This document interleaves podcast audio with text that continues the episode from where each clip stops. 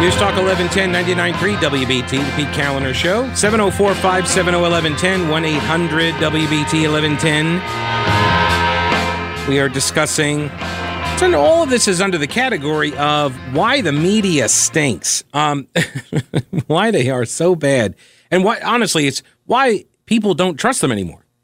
Why, as an institution, people don't trust you because there are too many times in way too many cases where these mistakes, these lapses in judgment, they all go one direction, you know? And we used to count on media as sort of a gatekeeper, and I recognize that as, you know, one who used to be a journalist. I can tell you, like, there's a gatekeeping function, and there was value in that. There are pros and cons to both sides of the coin here, right? Like, on the one hand, everybody has their own printing press now. And the pro there is that you can get a lot more information out. The downside, obviously, is that people are not trained to ask the ethical questions or to write in a particular way um, and to frame a story fairly, right? You're going to be biased. You could get rolled. There are all sorts of pitfalls when you when you have no experience when you're trying to be your own journal, uh, trying to be like a citizen journalist, right? That's not to say you can't do good, and it's not to say that you need all the training to be good, but there are pros and cons. Just like with the gatekeeping, right? The role the media used to play in our society was as a gatekeeper, and there were pros and cons. Pros was that everybody had sort of a unified idea of what reality was, of what the facts and the truth were all about. The downside is that we all had one unified idea and that there were other alternative explanations and stories that never got through. So, pros and cons. Let me go over here to Tim. Hello, Tim. Welcome to the show. How are you? Good afternoon, Pete. Hey, what's up? Hey, uh, well, Katie Couric, she's nothing but old, old news TV eye candy. She's just trying to keep herself relevant again and get her name out there. And and uh she was never that good in the first place. She was just i guess easy on the eyes.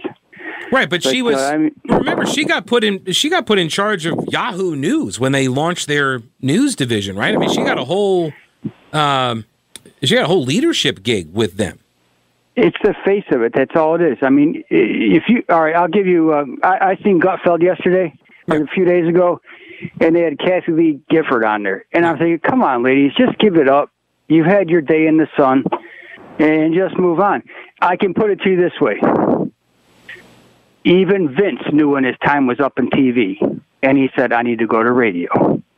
I don't think that's true at all. But um, the so you're saying that the idea that uh, what you, you just get too old and ugly for television and you're gone?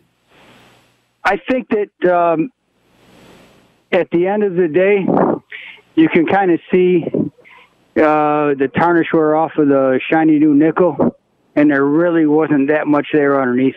Anyways, I mean, I see girls like uh, who, who's the young lady, McEnany, uh, that is just a, a sharp as a pin.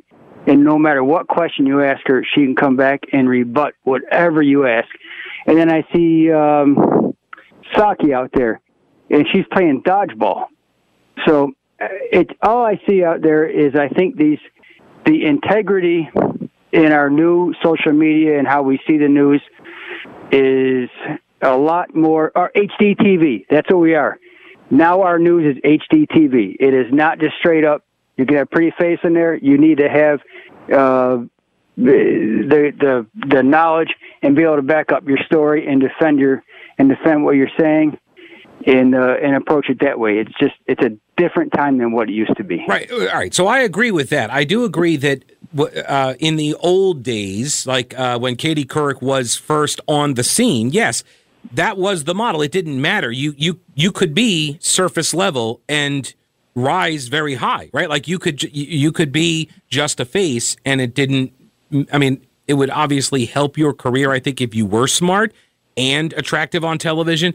Um, and I think you I think where we are now, you are correct. It, it is a little bit of a different place, but that that doesn't mean that there aren't uh, outlets and networks that still are running off of the old model, and and it's very obvious when they are. Um, there are certain. Ah, well, I, there's no need to name them, but I mean, most of the people at CNN, to me, kind of uh, uh, prove that point, right? Like they are, uh, they, they, are not very deep. They're not. Uh, they're not particularly ethical Um, and it shows through, and then they just pretend like we can't see how how terrible they are. Um, and, and that's the old model at play. But those I can say, Pete, those avenues will always be there, and that's the Yeah. people that want to hear what they want to hear and Yeah. not look at the big picture. Yeah, I got you. All right, uh, Tim, I appreciate the call, sir. Thanks so much. Um, let me go over here to this is uh, an email to Pete at the Pete Kaliner Show. Pete, don't forget the 1992 TV show where she rigged negative crash results on a GMC pickup truck. I thought that was uh, wasn't that Dateline? Was she involved in the Dateline thing? Because I thought she was an NBC person. She was on Today Show. You telling me she went from the because that was I thought or was that 2020? I forget. Uh, I'll look it up. I'm not sure if that was the same one, but I'll double check that. Um, on the immigration topic, this is from Joseph, who says, Dear Pete, in 2020, a Washington Post poll showed 65% of Americans wanted a moratorium on all immigration. Okay, well, that is not entirely accurate, Joseph. I'll read the rest of his uh, his email in a minute, but that's not entirely accurate. Um, he says we need at least a generation to assimilate the millions dumped on us after Hart-Celler. Okay. Um, lofty aspirations of bringing in the best and brightest are just cover for being the flophouse of the world that the left can farm votes from. Okay, that's I completely disagree with that. Um, I do not reject or deny the reality that this nation was in fact founded and is based on immigration. It is. Uh, you can deny it, you'd be wrong. But this nation is, I mean, everybody who came here that set up this system and all the people that followed, they come from all over the world. The thing that unites us is an idea, right? That's the thing about America, this concept, this experiment. And if you don't want to participate in the idea and the experiment, that's fine. Just go someplace else. That's all I ask. Because there, there's this one place right here that we're working on this experiment. We're working on this idea. Um, now, as for this Washington Post poll, that was a 2020 poll, and it was done during the pandemic. People had been laid off, and they asked, "Is it a uh, if they wanted a temporary halt to immigration?" And it was like it was like two thirds of the of the respondents, and it was a very small sample, if I remember. It was like a thousand people, and they were like uh, two thirds of them said, "Yeah, temporary halt." That is not a moratorium on all immigration. It's not permanent, definitely. It was temporarily halt immigration while the unemployment rate during the pandemic was really, really high. Right? That's what that showed. So that's not an argument to shut down all immigration forever. Um, and it, it's definitely not an argument that speaks to this a generation that you would shut it down for a generation to assimilate. I'm an I am a believer in assimilation. See my previous comments about the American experiment, right? I want people to assimilate into the the societal cultural ideas. So yeah, that does take time, but like here's a good question: Ask people how many um, how many people should we take in a year? And when you ask people that question, usually their their uh, their answer is very very low versus what we actually do take in legally. I, I, I didn't say I'm for everybody to come and have completely unrestrained open borders. I did not make that argument either. Just to be very clear, because I know people like to hear what they like to hear.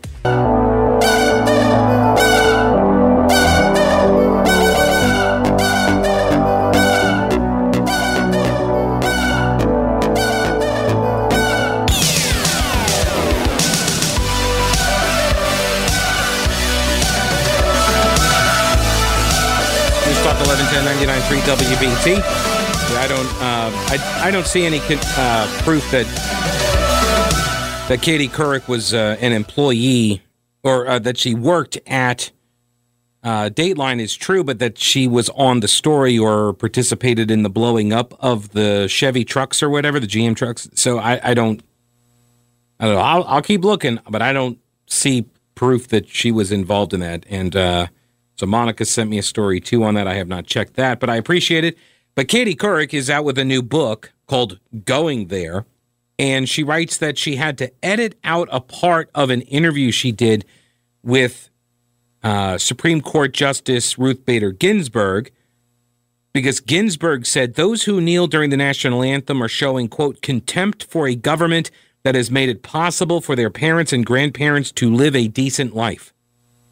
The published story, which Couric wrote for Yahoo News in 2016, did include quotes from Ginsburg saying refusing to stand for the anthem, uh, anthem was dumb and disrespectful, but it omitted more problematic remarks.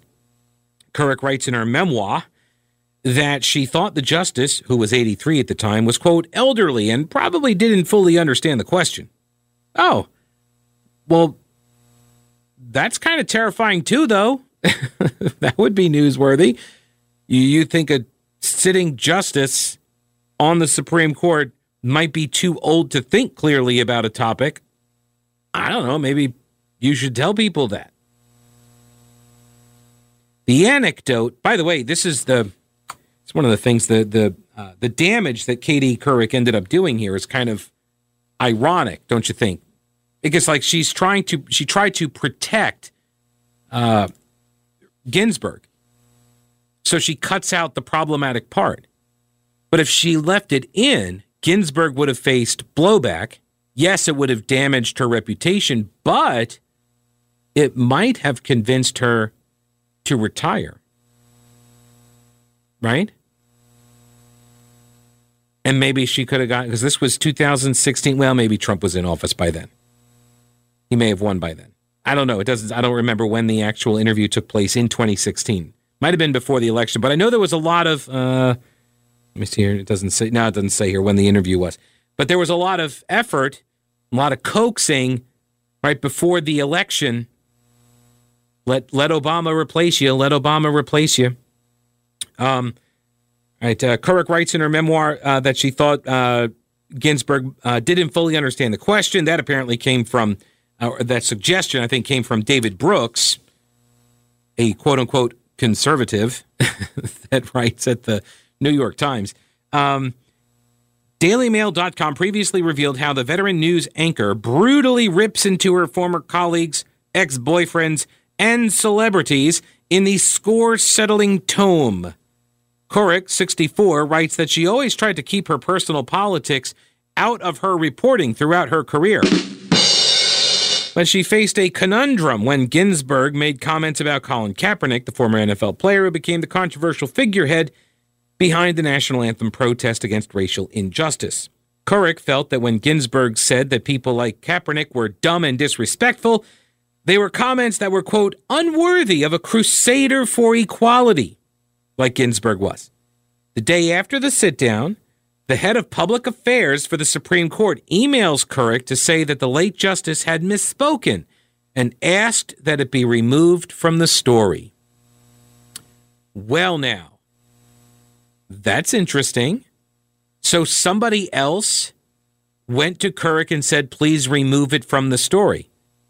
So this was a request. So so like this this is an ethical dilemma. What do you do? All right, so she she said these things and she misspoke and I don't really want that going in on the record, so let's take that out. Do you abide that request? And this is look, there's no right answer here. There isn't, and we can criticize Couric's uh, uh, decision on this, and I'm, I'm I'm I am obviously doing so, but you're always presented with this uh, dilemma if you ask the person that you're interviewing, hey, you just said something kind of crazy. Do you want to revise that? Do you you still want to stick with that statement?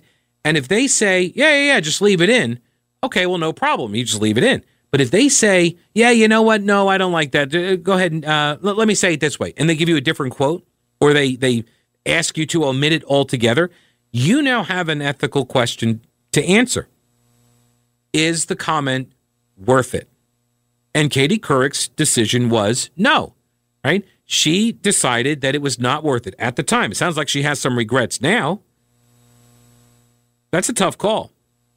And you can say, well, you know, you should print uh, anything or run with any audio that they say on the record, like you rolled the tape. They knew the, the tape was rolling and whatever. That's fine. Like, I get it.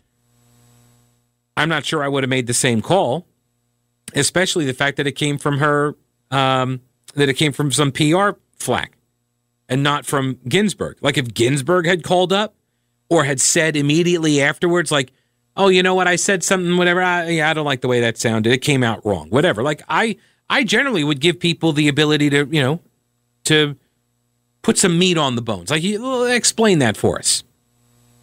Um, writes that she was conflicted because she was, quote, a big RBG fan. See, she never let her politics get in the way. So her protecting Ruth Bader Ginsburg, that's not an example of her letting her politics get in the way of anything. It's an example of something else that's not that. I'm not sure what it is, but it was not that, it's something else. All right, just so we're clear.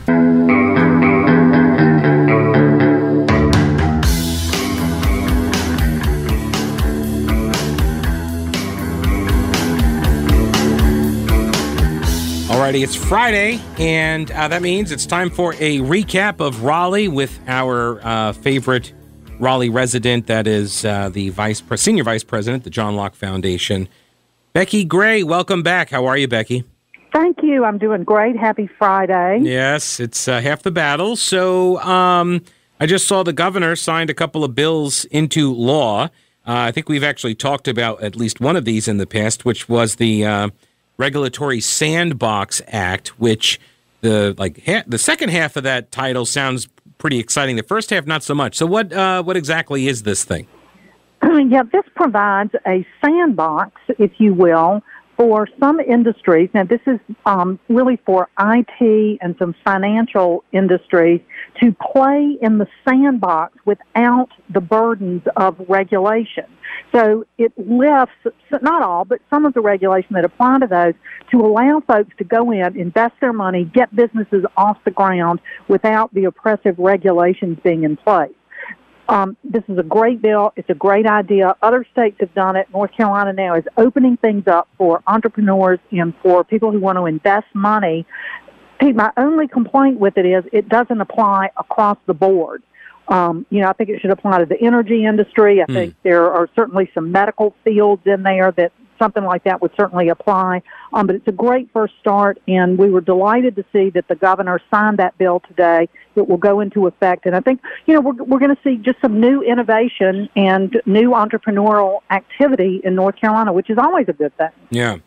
Um, was there any kind of organized opposition to this thing? I wasn't aware of any.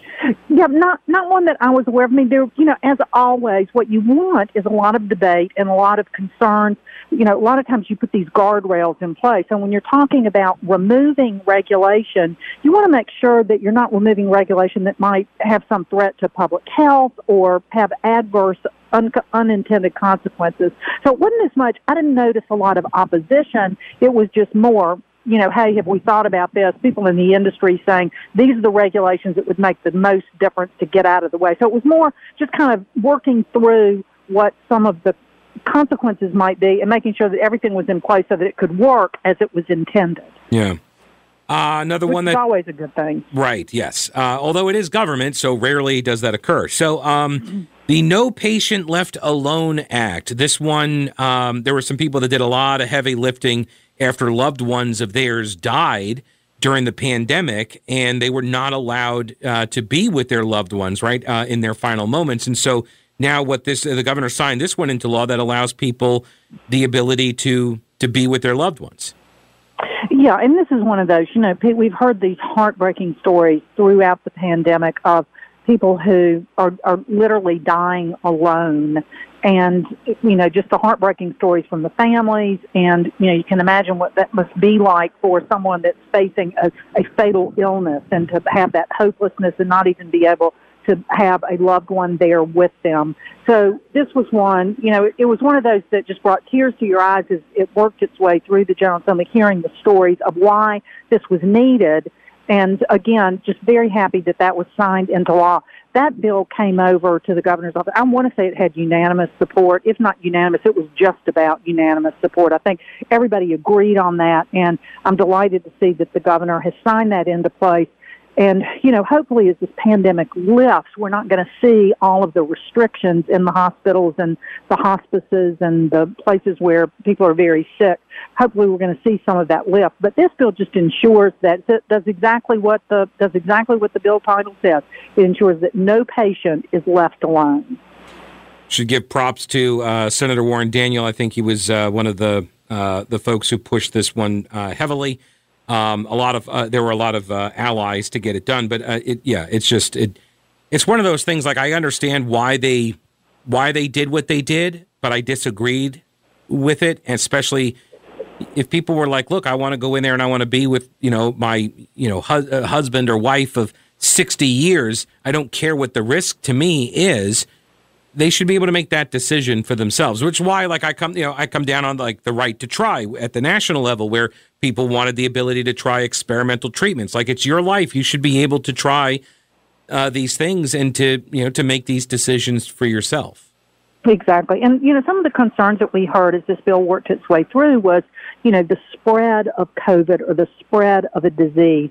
And realistically, what you have, all, all these people wanted, they wanted to be able to walk into the hospital directly to the room where their loved one was spend some time with them. You know, these, these aren't people that are going to roam around the hospital or, you know, poke their heads in other people's rooms and, and that kind of thing. It was just, it, it, it's one of those that is no brainer doesn't really even describe it. It's just, you know, this, this is a compassionate thing that we should have been doing all along anyway. Yeah. This law just puts it into place. We Yep. all, yeah, we also saw. I mean, there's nothing on the budget yet. I hear, you know, they're still talking. I had the uh, Speaker of the House uh, earlier in the week say they're still talking, still negotiating. So nothing really new there. But uh, there was a a big bill signing. Everybody was all smiles and applause over the energy bill. Um, and so I see there are people in North Carolina political circles that are all kind of uh, crossing their fingers, like, "Oh, maybe this is a sign of, you know, a, a- deal on the budget that's to come." What do you think?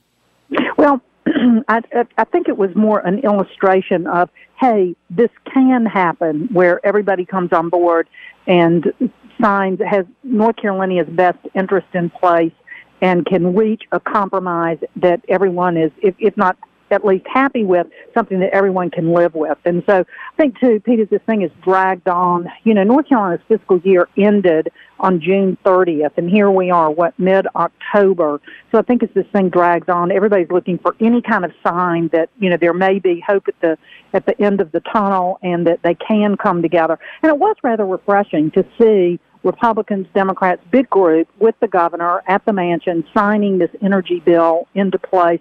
This is one of those bills too. It wasn't perfect. Um, energy I think, Pete, I think we've talked about this Mhm. while the bill was moving through. Energy policy is so complex and so convoluted, and it's so highly regulated that you know to find a solution, there, there is not a free market solution that I think you and I would propose because of all of these other factors. But if you can get close to that, if you can can look at for the energy sources the least cost, most reliable to drive the standard of what kind of energy you're going to go after. I think that I think that's a win. I think it's good for North Carolina. And um, so, again, that was a, a big compromise bill. Um, the governor and the General Assembly worked closely together to get that done. And so, yeah, it was very refreshing to see see those. I was not at the bill signing, but it was certainly refreshing to see those pictures. So, Yeah. You know, they they can smile at each other and they they can at least get you know gather around the steps in some sort of unity. Yeah, I did not see Mark Robinson in the picture though. I I'm not sure if he was there or not. yeah, well, I don't think he was, but you know, in in all fairness, um, you know, this was not an issue that Mark Robinson has engaged in Right. in his role of lieutenant governor. You know, he sits on the state board of education. He sits on the board of community colleges. You know, he has other responsibilities. Um, I, I don't, I don't know that the lieutenant governor weighed in on the energy bill, was involved in any of the negotiations, but you know, he he he. There's no reason for him to. right. So, yeah, so I, I didn't read anything. No, I didn't either. I just noticed like everybody was smiling and clapping, but he was not there. So I'm not sure if the photo would have been different if he was. So I don't know. Uh, all right, we're going to let you run. That's Becky Gray, Senior Vice President at the John Locke Foundation. You can read uh, her work and her colleagues' work at carolinajournal.com. Thanks, Becky. Have a great weekend. Thanks, Pete. Have a great weekend yourself. News Talk 1110 99.3 WBT 704 570 1110 1 800 WBT 1110. Um, in the next hour, going to go uh, in depth on the uh, the Joe Rogan ivermectin story. Oh, it's fantastic. First, let me bounce over here to Ryan. What is up, Ryan? Welcome to the program. How are you? I am Wendy. Thank you so much for taking my call. I hope you- Certainly. So, uh, about your Katie Kirk story. Um, what I wanted to say about that real quick is that it, to people who are paying attention, it's kind of as obvious as it is, as it is nefarious. The mechanism of oligarchy, the way that it's creeping in, is that once these huge multinational conglomerates, whether it's a whether it's a um, a defense corporation or a pharmaceutical company or a cable company, once they've bought a politician, then then you got to realize, and everyone who's listening, you got to realize when you're watching television, you didn't see pharmaceutical companies on the news or on TV hawking their drugs decades ago, but now they do. Now they pay, uh, you know, NBC, CBS, and ABC millions of dollars in advertising dollars, so they can call up and be like, "Listen, if you like those millions of dollars that we pay you for Super Bowl ads and all this other nonsense, you're not going to run that story." So they don't. And it just goes to show how completely, not just disingenuous, how dishonest the media has become. They are bought and paid for. You can buy a journalist or a politician just as easily as you can uh, um, a scientist or a doctor. And, and, and this is just a, a perfect dovetail lead into your next story about the Joe Rogan story. When Sanjay Gupta sat in front of him, he could not, would not acknowledge how disgusting uh, CNN treated him. And um, one last thing before I let you go. Um, I noticed that your catchphrase is "knowing is half the battle." I think that's hilarious. That's you not my catchphrase. No, it's not your catchphrase. I just heard you say it a bunch of times. no, that's GI Joe's. I know it's GI Joe. Oh, that's okay. Exactly my point. Do you know what the other half is, Pete? The other half of what? Well, you're saying knowing is half the battle. You know what the other half is? GI Joe. What? violence. The other half is violence. The other half is violence. Well, yeah, but GI Joe, they used they have guns, Pete. You know? That was not. Vi- they never shot a single person. what are you talking about? What do you mean? What am I talking about? Did you not ever notice that in GI Joe yeah. they were shooting a lot, but nobody ever got hit? Like like a politician, they talk and talk and talk and don't say anything. No, right. like the stormtroopers. they never hit anybody either. No, like uh, this is. I had a friend back in college. He made this argument. It's very persuasive, which is the rebels. They infiltrated the arms factory that made all of the weapons for the empire, and they turned the sights just a little bit off on every single firearm, which is why stormtroop stormtroopers could never hit a target, even though they hit Leia in Return of the Jedi. They're all clones. Like, why did you clone the people with the worst shot? Apparently, like, why wouldn't you like clone the best shots? Right? The stormtroopers yeah. aren't clones, though. I thought they were all the same. They were all no, they're or something. no, they're human. Oh, well, okay. Well, then that makes we're, sense. We're getting really deep into nerdity here, but before I let you go, did you see the Mandalorian? They actually did Filoni and Favreau did a little spot on that where the scout troopers like did some target practice and totally clowned it. It's hilarious. but, but uh, thanks for taking my call. All right, I appreciate it. Yeah, I don't, I, I don't know why the GI Joe P. And by the way, that was not a good guy or bad guy dynamic in GI Joe. It was everyone. Nobody ever could hit anybody else. And I remember watching, you would see them, you know, running towards each other. They'd be, you know, or like running up over the horizon. They're all running. And there's like just bullets flying all over, the, or I guess laser beams, you know, flying all over the place, all around them. And nobody ever gets hit. And it never made sense to me. But they would always start off by saying, like, now I know. Oh, thanks. You know, Snake Eyes. I guess, well, no, because Snake Eyes wouldn't speak, so it wouldn't be him. But all right. Uh, so you know, thanks, Scarlett. Was that was one of the characters, or uh, Gung Ho? I think was another one. He was the big guy, the Marine, obviously. And the little kid would thank them for the lesson that they taught them in the PSA during the commercial break. And thanks so much. Now I know, and knowing is half the battle. Oh, and now I get what Ryan was saying that the other half of the battle I thought he was saying the other half of the saying, the other half of the slogan. That's what I originally thought when I took his call.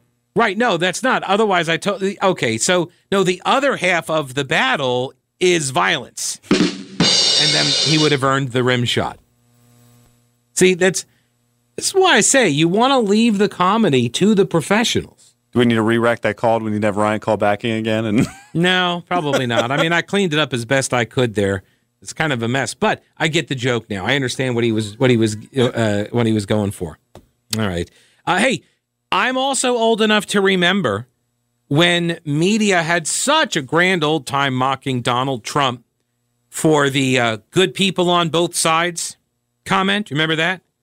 Oh my gosh, what a grand time.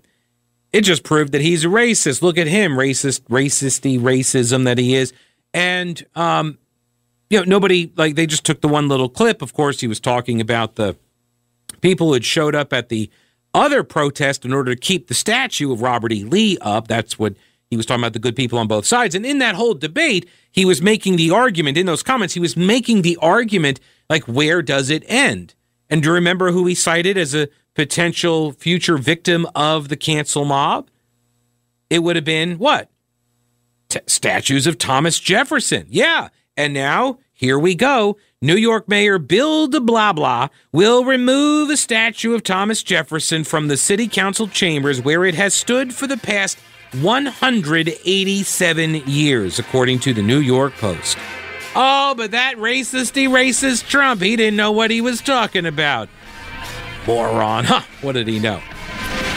Up next, Joe Rogan. I really do hope he sues CNN. Oh my gosh, that would be hilarious. Stay tuned.